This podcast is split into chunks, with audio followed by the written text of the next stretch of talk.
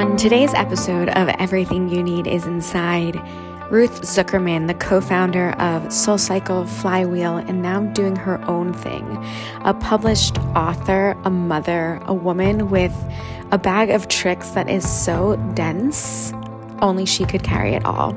So excited to have you on the show today, Ruth. I feel like we are long lost souls with so much, um, so much to talk about. Let's jump in.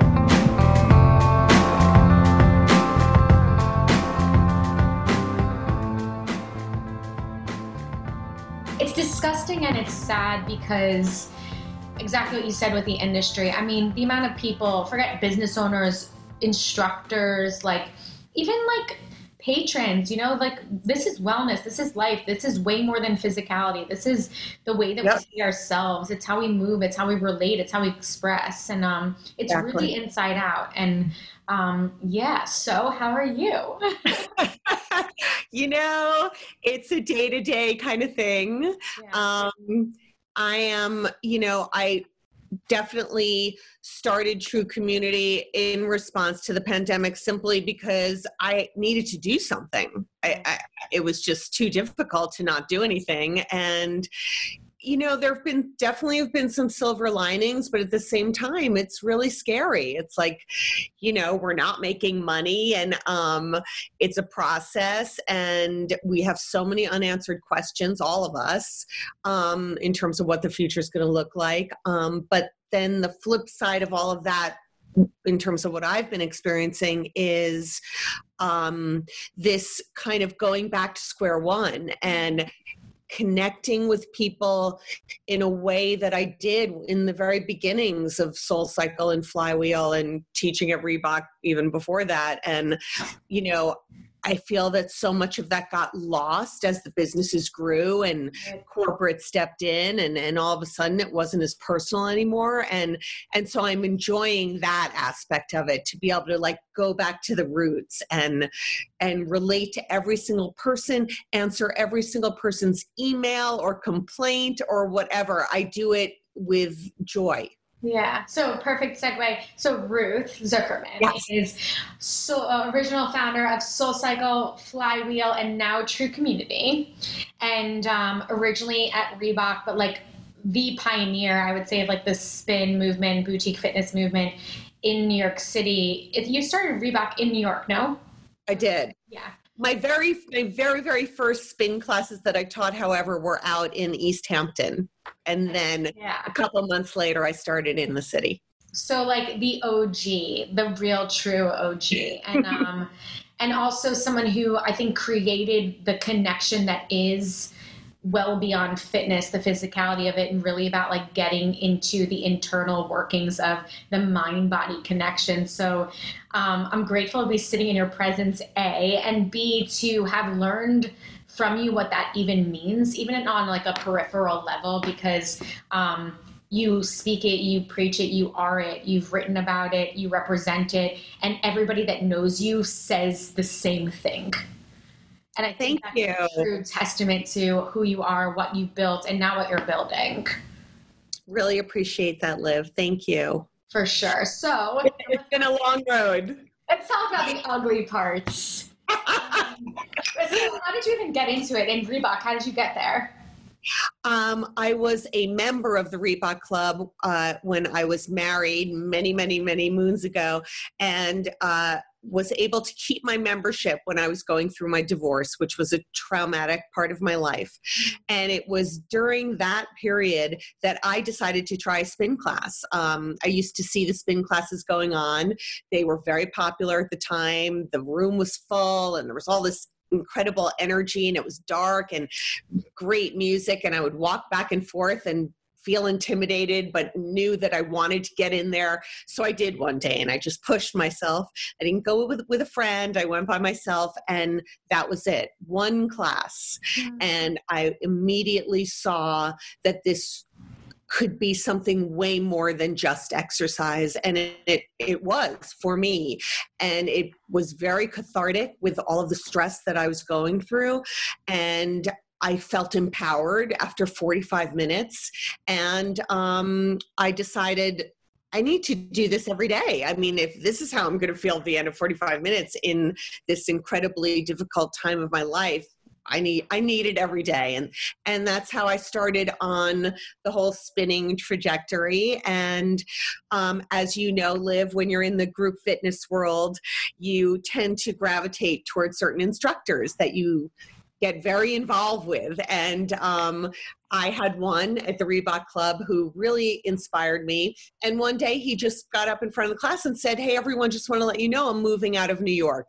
Mm-hmm. And to me, that was the worst thing I could possibly hear. I didn't know how I was going to go on. I was so dependent on this guy to teach these great classes. And it was devastating, but I thought, okay, well, what am I going to do now? Because I'm not going to stop spinning. So that was the moment when I decided maybe I should just start teaching. And I did have somewhat of a background in group fitness many, many years before I even got married when I was teaching aerobics, which followed my dance career, which came to a screeching halt um, way sooner than I thought it would. And then I got into group fitness a bit. So I had some experience, obviously not teaching spin, and I auditioned for the manager at Reebok. They hired me in a few minutes, and that started my career as a spin instructor at Reebok. That's amazing. And then I want to, I want to. No, I also I want to rewind even before that. So divorce, okay. whatever. But like, as I read your book, and I loved the candid um, expression and emotion about like familial relationships. I think that's what like I I struck me the most because people don't talk about those those pockets of their lives but actually it's because those pockets exist that we become the people that we are or we transition into the people that we no longer want to be yes so um I don't know. Are you are you open to just discussing like that a bit, like how that like I mean dance career or whatever, but before that, like what what took you down this path of of least resistance? I mean, you you you speak resilience because you're resilient, and I think a lot of that has to do with your upbringing. Absolutely, a lot of it. I guess became a response to my upbringing and and I have no problem talking about it. I talk about it a lot because I think it's really helpful for people as you said to hear um, you know how much we, we are influenced by this first relationship we confront in our lives which is the day we're born our relationship with our parents becomes that relationship that we often model every subsequent relationship after. Um, as you and I have discussed on our own personal time, you know, those relationships with your parents can be tricky. And um, sometimes we repeat the negative aspects of them and sometimes the positive as well. For me, um, I had a very domineering mother. Uh, she really didn't allow me to have much of a voice. Her, she always knew more than I did, always knew better than I did. And as a result, I grew up uh, with very low self esteem. I mean, why wouldn't I have low self esteem when someone is always telling me they know more than I do or I don't, I don't know that much? So um, it, it's not a coincidence that I got very involved in dancing from the moment I started dance class at age eight, um, because in a sense, I realized in retrospect that dancing became my way to express myself since I couldn't really use my voice. Mm. Um, so I express myself through my through movement and music which obviously goes hand in hand with dance became an incredibly important part of my life um, my father was a musician and we always had music playing in the house so i was always exposed to different kinds of music from classical to jazz to folk to uh, really all of it and um, and so through dance and music, both those those elements became huge forces in my life. Music became a way for me to escape my mom. You know, I sat in my room and listened to records for hours, and um, and so I knew that those were aspects of my life that would always be in my life: movement and music. Um, you know, I had to struggle uh, to. Oh, I was always butting up against my mom, who, as I said, always told me that I didn't know that much and she knew everything, and I couldn't make a decision without going to her first. Mm-hmm. And um, therefore, unfortunately, I made a lot of wrong choices in relationships growing up, whether they were with girlfriends, men, business partners, um, because I modeled them and created a very similar dynamic where I always put myself in the back seat and I always let everyone else make the decisions, thinking, assuming that they they knew more than I did. Yeah. Through a lot of work in therapy, I realized actually I actually know a lot, mm. and um, and it's not true that other people always know more than I do. And so, what I'm saying is, obviously, through therapy, um, I was able to find my voice, um, and it was a long yeah. process. No, and I think it's beautiful too because even though like the way that I mean music and movement, it also it was your voice, but you actually took it like twenty thousand times step further to create a therapeutic experience. Really, as a pioneer of that, to probably empower and inspire people to find their own voice, like outside of the physicality, which I think is really beautiful and your purpose in a lot of ways. I mean, it's in your purpose. Um, exactly and with that though like back to the familial relationships i think that it's it's a lot of this is you can call it shadow work or i mean it's part of like the shadow but it's i think it's becoming more common um, that people are talking about these things or even diving into those relationships but we're also raised to revere the people that raise us or revere you know because they're the archetype. And whether we're revering them as the parental person or like or the relationship that they have. Like i mm-hmm. i always look at my parents marriage or I, I had for so long of like and i think it was part of like the struggle in my own relationships because like you want to model after what your parents have. But like when you get older you realize like do i really want that? Or is this just what i'm so conditioned to believe is the right way? Um so Absolutely. and we carry again we carry those pieces you know with us in us until we decide that we don't want to anymore, you know?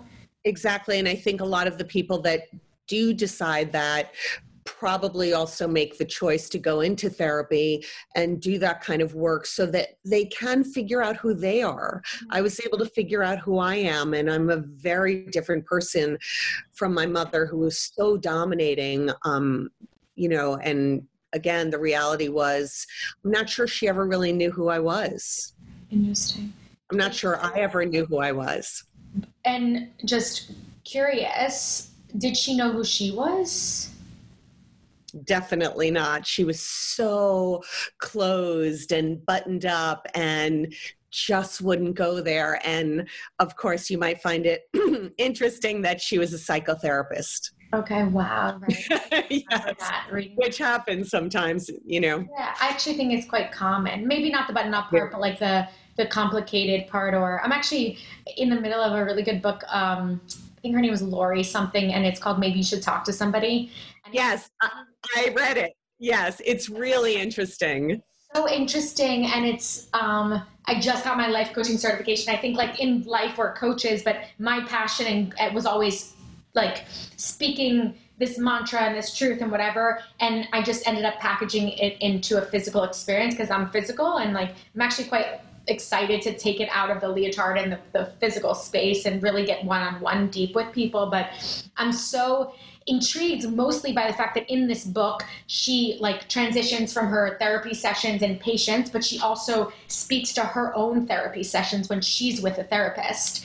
Um, because we all have stories and we all have traumas and we all have you know things that we um, can work through it's like you said it's a choice to go there but um, yeah mm. and and it was one thing that really stuck with me was we marry our unfinished business Oh, that's interesting. Yes, I forgot about that point. Yes. And in whatever way, so be it a business partner, be it a life partner, be it, you know, a relationship or even like an employee like an employee you're hiring like it's there's something there and you have to be very careful about like what you're what you're getting involved with and why like if there's if there's clarity if it's clean you know?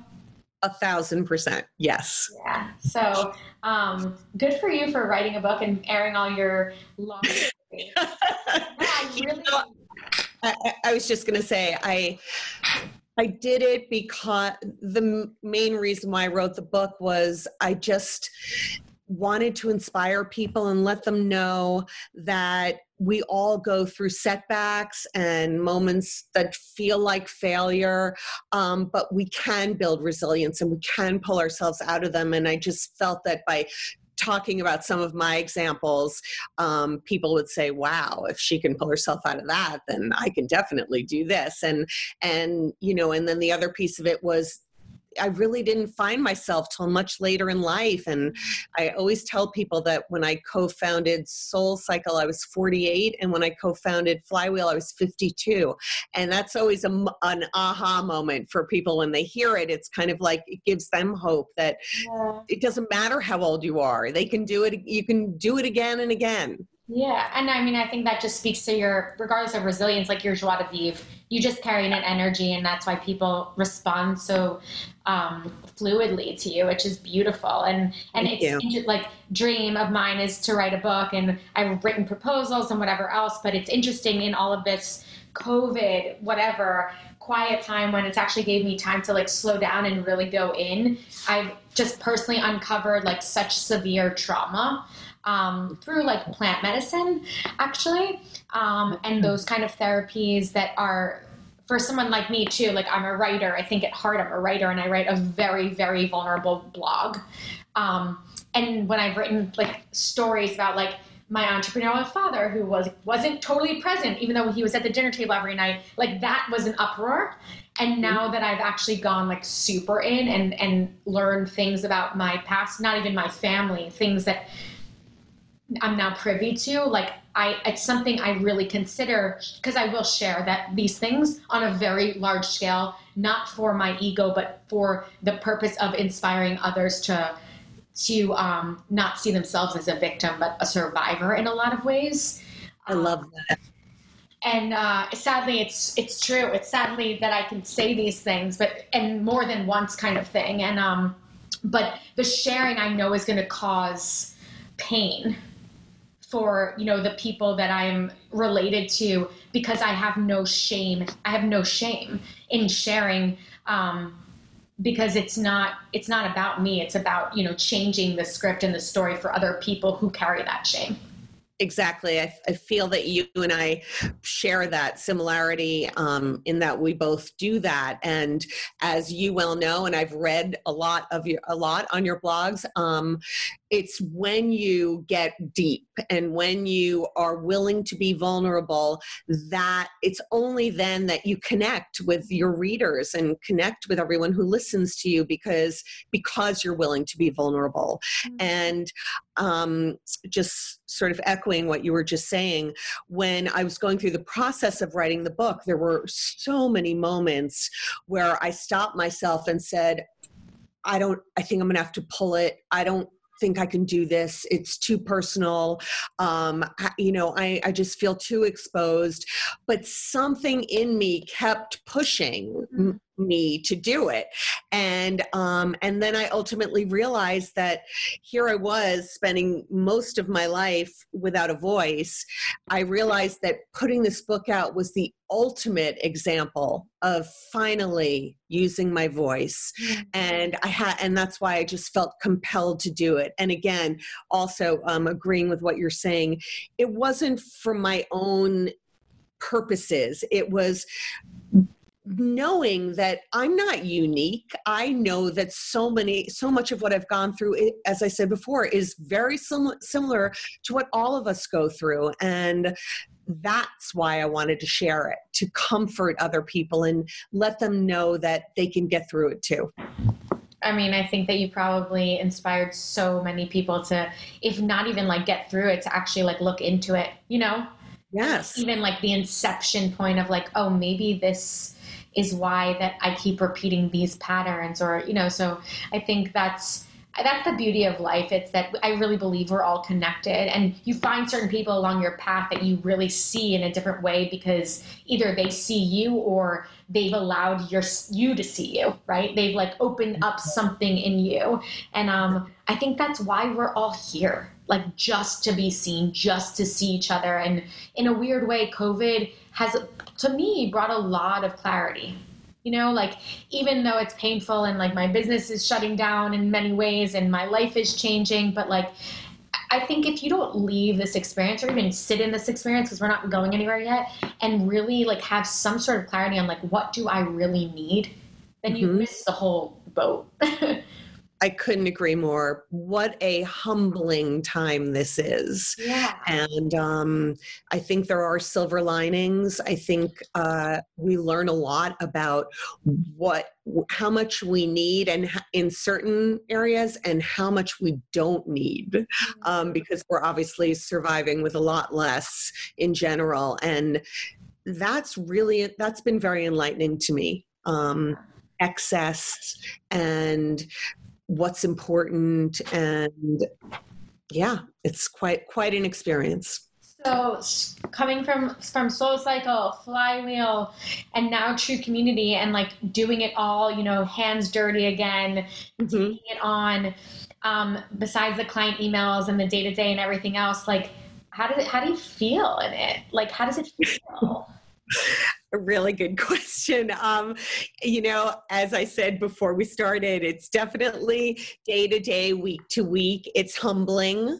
Um, it's also very gratifying again because I it's so um, connected and you know all of the classes are taught on zoom intentionally we don't have on demand classes because again it's the emphasis for true community is about the connection even more than the actual fitness class um, because people need to connect and people obviously need to connect more than ever in in this pandemic. So i'm really enjoying that part of it. Um, a lot of it is trial and error and figuring out you know because again this is all new territory for all of us. So figuring out what works what doesn't work. I mean right down to what are the best time slots? I mean i was doing that in the beginning of soul cycle and the beginning of flywheel but again all new territory. Everyone's home now. So that makes the choice of time slots different. People have more flexibility. Um, so it's it's just fascinating to start again. And you know i also get to bring lessons learned to this time around. And one of the things that was most exciting to me about starting true community was the two people that i chose to do it with because they're both people that i've known for a long time.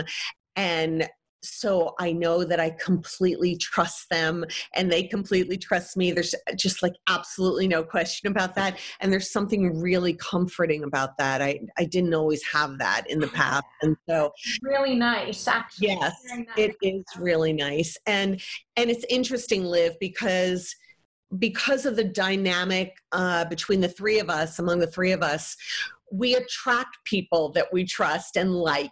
And so it sounds very um well, well. the expression. It sounds like very, you know, too good, to, you know, goody goody. But um, but we just attract this great group of people. You know, many of whom had been taking class with us previous to the pandemic. Um, but that's comforting too, to just like hang out every morning in our fitness class with people we really love. And so that means that the five or 10 minutes before the class starts on Zoom and the five or 10 minutes after the class ends, we're all chatting. We're all talking about the election. We're all talking about, you know, whatever is going on, the weather, whatever. And it's fun and everybody's connecting. And, mm-hmm. and by the time we're done after the hour, we're ready to start our day and we're happy and we feel good. And that's, that's what we want. Totally. And so yeah. with that, so like this idea of community, true community, there's obviously something with the word, you know, you wanted to build a community. Yes. Um, going back, rewinding back again to your experience, let's say starting with Soul Cycle and then transitioning to start Flywheel, like I mean, those were large scale. I mean, Flywheel started small, and I guess Soul Cycle started really small too. But like, it did over these, you know, time periods, building these different businesses. Like, what would you what, what did you take and what did you leave from those meaning with true community yeah or like even with the businesses like even yeah. individually well, I mean, go transitioning from soul to fly was a really incredible opportunity because with Flywheel, we were second to market. Um, I was able to choose what I thought worked really well at Soul and and also um, have the awareness of what didn't work in my mind and how we can make improvements on those components. So, you know, back in the day when we opened Soul Cycle, we had this very kind of compromised space and it was a narrow hallway and narrow doorway to get into the studio. So we had sweaty bodies rubbing up against clean bodies, and it was kind of disgusting. And so when we were constructing Flywheel, we made really wide hallways and really wide doorways, like things as, you know, small as that, but they were actually really important. Um, we wanted to avoid standing on a long line to sign up with a pencil and paper. So we set up little laptops across a shelf so people can check in themselves. So it was really actually advantageous in many ways to be second to market. Um, so I learned a lot, you know, in terms of that transition. Um, you know go again going into true community is just a whole nother category right because yeah. things are just so different now um, but as i said before it's just been so nice to make it personal again because now with true community i'm coming from big business boutique fitness. You know, boutique fitness made that leap, and that's where I'm coming from. And there were a lot of things about that that I didn't like. And so that's why it's so refreshing in a way to be able to go back to um, the personal attention that we used to, to give our our um, users and customers and clients. And I think that's probably what people value most right now but I assume that like it might, might be challenging, like the marketing effort, because the amount of money these businesses have to attract new clients, um, the budgets are outerworldly. But I assume because you and your team have a following already, it's like you have a core client, and it's probably then just bringing new people in from there. I assume definitely. And I wanted to actually mention something very important in terms of um, what I wanted to do a true community, which is again with the evolution of boutique fitness and where it went um, in terms of becoming a bigger business and uh, corporate people moving in. Um, it all became about um, meeting meeting a bottom line and mm-hmm. money and how much how profitable can we be and so when that became the focus one of the first things that happened was actually in both businesses was instructors were kind of pushed to the back seat their their pay was cut mm-hmm. and they weren't regarded in my opinion with the importance that they should have been regarded with and as you and I know for sure they're the most important part of these businesses. And so I made it my business when we started True Community to make sure we had a business model where instructors were really well rewarded for what they did. And obviously, um, without brick and mortar and without a heavy rent overhead, we could do it a lot more easily because we're teaching on Zoom. At the same time, I will tell you, you know, is my business model the smartest business model in terms of being profitable? Probably not. Um, but for me, in this time, it was just much more important to let instructors feel good about the business they were bringing in and the classes they were teaching. And as we know, being rewarded well is, is one of the first ways to feel really good about what you're doing. Yeah, for sure. So, with that said, what do you look for when you're hiring an instructor if you don't know them? What, what's like, what do you, what do you see? The most important thing for us at True is instructors that reflect the same values that we do. Um, you know, if an instructor's first question is how much am I going to make, that probably wouldn't be the right fit for us, even though my answer is a good answer. Um, that's not where I want the priority priority to be. I, I only want instructors who understand the power of connecting with their users and how important that is and um, especially now more than ever, you know, during this pandemic. So um, it's that. I want nice people, nice people um, look at the world we've been living in. And then we have Joe Biden, who's a nice person. And that's what I want. And he just needs a hug right now. Exactly. And um, trust me, I, you know, as you know, I have encountered a lot of people through the course of my business career who just were so not nice. Mm. Um, and just I don't know, as far as I was concerned, had the wrong priorities in a fitness business. To me, and I know to you, a fitness business is about feeling better at the end of the day. Uh-huh. It's that simple and that's what I want. Yeah, no, I love that you said that. Sometimes I feel guilty as like an entrepreneur, and I, granted, I'm a sole founder and whatever else, and like having the business side of my business has always been, you know, what I've sought out and like worked with Kristen Addis, as you know, and she really yes put you know parameters around me and everything's very linear linear and it's like make a decision etc but like everything to me is so heart related because as you said fitness is feeling. And if you can't feel the people if you can't feel the connection the chemistry the energy it's like we're just selling something that's intangible but yet it's it all it is is tangible. So like exactly. and it, it's just like you know and at the same time like all I should focus on is the bottom line. All I should focus on is how many new leads I'm getting. And I don't think that way. I don't live that way. I don't breathe that way. I don't eat that way. Like I want like everything's sensory to me. Everything's emotional to me. And is it the best way? Doesn't matter. It's my way. That's what it is. Exactly. It's who you are and there's so many incredible valuable things about who you are. And um, I was just going to kind of sum up what you're saying or conclude by saying look what's happened to all these businesses and i'm not i'm actually not talking about um, pandemic related we saw what we we saw what's been happening what had been happening with a lot of these businesses that just grew extremely quickly, scaled extremely quickly before the pandemic even hit. And, you know, Flywheel obviously is a glaring example of, you know, it really started on this downward trajectory way before the pandemic. And I really feel um, that it raises the question of were these businesses really ever meant to grow to that degree? Because look what happened, it didn't work. Right.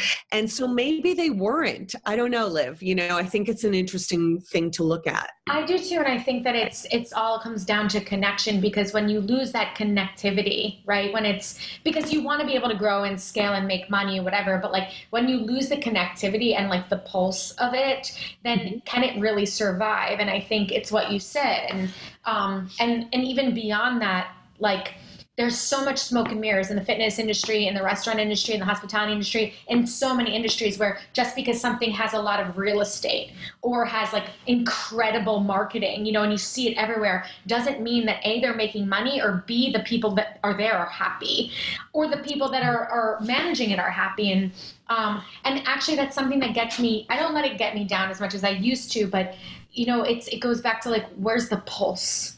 Does yes. anybody care? How do how do how are they making people feel? How do people feel? It's like the hottest restaurants in the country. You go in there and you're not even you're not even like served because you're not the vip and it's if you don't feel good in my opinion forget the food. If i don't feel good in my seat i'm not coming back. Exactly. That's right. like that's where it starts and that's where it ends. And um and it's become like you know it's it's such a consumerist society. It's like how much can we eat? How much can we buy? How much do we have? Um, how many followers? How many this and that? And and it moves the needle in some ways. But at the end of the day like where's the pulse? Is there is there is it alive? Exactly. At the end of the day all of that feels so vapid you know and because it is. So i guess my question to you and i'm with you forget the pandemic we're just sitting here. Yes. What what happens now? What happens next? I think that's the billion dollar question. Um i part of me a big part of me believes that because this pandemic has been so humbling um i feel that there is going to be a lot of full circle um, examples out there in business where we are going to get back to a place of humanity. Um, and again, it's not dissimilar to what has happened to in our leadership of this country. Um, I think that everything kind of exploded and people stood up and said they're not going to take it anymore. Um, so that's actually my hope as well. Um, it does seem like things are going in that direction. And you know what maybe we won't you know be focused focusing on designer bags and um, you know um, the ritziest vacations and the most expensive restaurants maybe it maybe it will all be amazing you know liv i just it just seems like we're headed in that direction and it's not such a bad thing no, I hope you're right. I think, like, again, it's that connection piece. It's like all of that stems from within. So, if maybe if we have leadership that leads with the connection, with the hug, with the the see, you know, the sight, the the feel, then um, the country will change for the better. Forget the country, the world. But I think even with back to the fitness piece, like that's what your goal has always been. Like really. Yes allowing people to connect within. Forget connecting with you. I mean, they do that naturally. You pull that out of people. But I think it comes back to that internal connection that we all, without knowing, seek. But so often we have no guidebook on how to get there. Exactly. And I was just going to say, it all comes back at the end of the day to the individual. And for me, the hope will be that people can start to let the wall down a little more and be a little more courageous about being vulnerable and not having to put on airs anymore or feel that they need 2 million followers on Instagram. How about let's just get back to basics and let's be let's learn who we are mm-hmm. and let's be proud of it. Totally. I think, like, so beautifully said, the whole premise of this podcast and my coaching and the door of my studio says everything you need is inside. And um, from the first time I met you, when I read your book, had I, I had heard about you, you know, over and over again. I was so drawn to it was your energy, but then really the stories that um, you didn't even need to tell, that you just like stand in because you're such a testament to someone who's seen, been, done, and um, you're you're not even like you're thriving, but in a way that's like so um, like buoyant. Like you you just you really you you have an air to you that's so um it's just joie de vivre. Like that to me is like the most attractive thing in a person is if you have a joy for life, regardless of the walls crumbling around you or what's going on inside of you. Like it's like that inner like childlike energy that you have maybe at some point in your life lost or like it went dark for a bit but you've refound and um i admire you i look up to you and i'm i'm like i said when we started i'm i'm so grateful that you took the time to talk Oh, it's my pleasure. I mean, we had a connection from the get go, Liv. I know we had from the get go. Um, last, uh, last question. Um, okay. Um, okay. Well, two questions, three questions. One, um, because food and fitness are always related. What's like your what's your fave? What's your go to to make? And then what's your like restaurant New York City? Ooh, um, probably my favorite meal is going to be a juicy steak uh, on the grill outside with a little blue cheese on the side and um Such a connection. I mean come on what's better than that? You know and and of course the fattiest the fattiest steak so a nice marbled ribeye would be um, my dream is my dream of a delicious meal. Um, going to the other end of the spectrum, when I think of some of my favorite restaurants, um, and I don't order steak at this restaurant, but I love Marea. Um, I just think they know how to do seafood like nobody's business with, you know, with an Italian, obviously. You know, I was um, brand director for that company for seven years. Really? Yeah, I was brand director of the Alta Marea Group. That's my business partner in this space. It's above Osteria Morini. Oh my God. I started my career in New York City after culinary school and Food and Wine magazine as Michael White's assistant when I was 23. Amazing. I think you told me that and now it's coming back. Will you don't you love Marea? Course. it's exquisite. It's exquisite, and it's always exquisite. So I'm jaded because I don't pay. Don't tell me. Oh my god, that's amazing. Yeah, I'm. So, yeah. I'm going there with you sometime. Oh my gosh! And what they've done? Have you seen what they built outside? I did. I walked by recently. Yes. Like the most beautiful. They just did a really good job. I need to go back. Um, and I would say last question, eh, two last two questions. One, give me some quick entrepreneur, young entrepreneur advice. Tell me what to do. Uh, follow your passion. Keep it soulful. Keep it, you know, filled with your heart, and ne- just never give that up. Perfect. And the term phrase "everything you need is inside." Distill that for me. I love that. Um, I think it's what we've been talking about for the last 40 minutes. It's all about who you are and being proud of who you are and um, not being afraid to show who you are. Amen. Ruth Zukerman, thank you always. So High five on that. You too. Um, happy Wednesday. Thank you. You too. Great to see you, Liv. You too, and uh, congrats on True Community and, and everything. Thank you. Okay. Bye. Thank you. Bye. Thank you, as always, for listening and trusting, never forgetting that everything you need is inside. You can find me on Instagram at Liv Young, find my blog at liveyoung.co, connect, send a note, DM. I'd love to hear your feedback.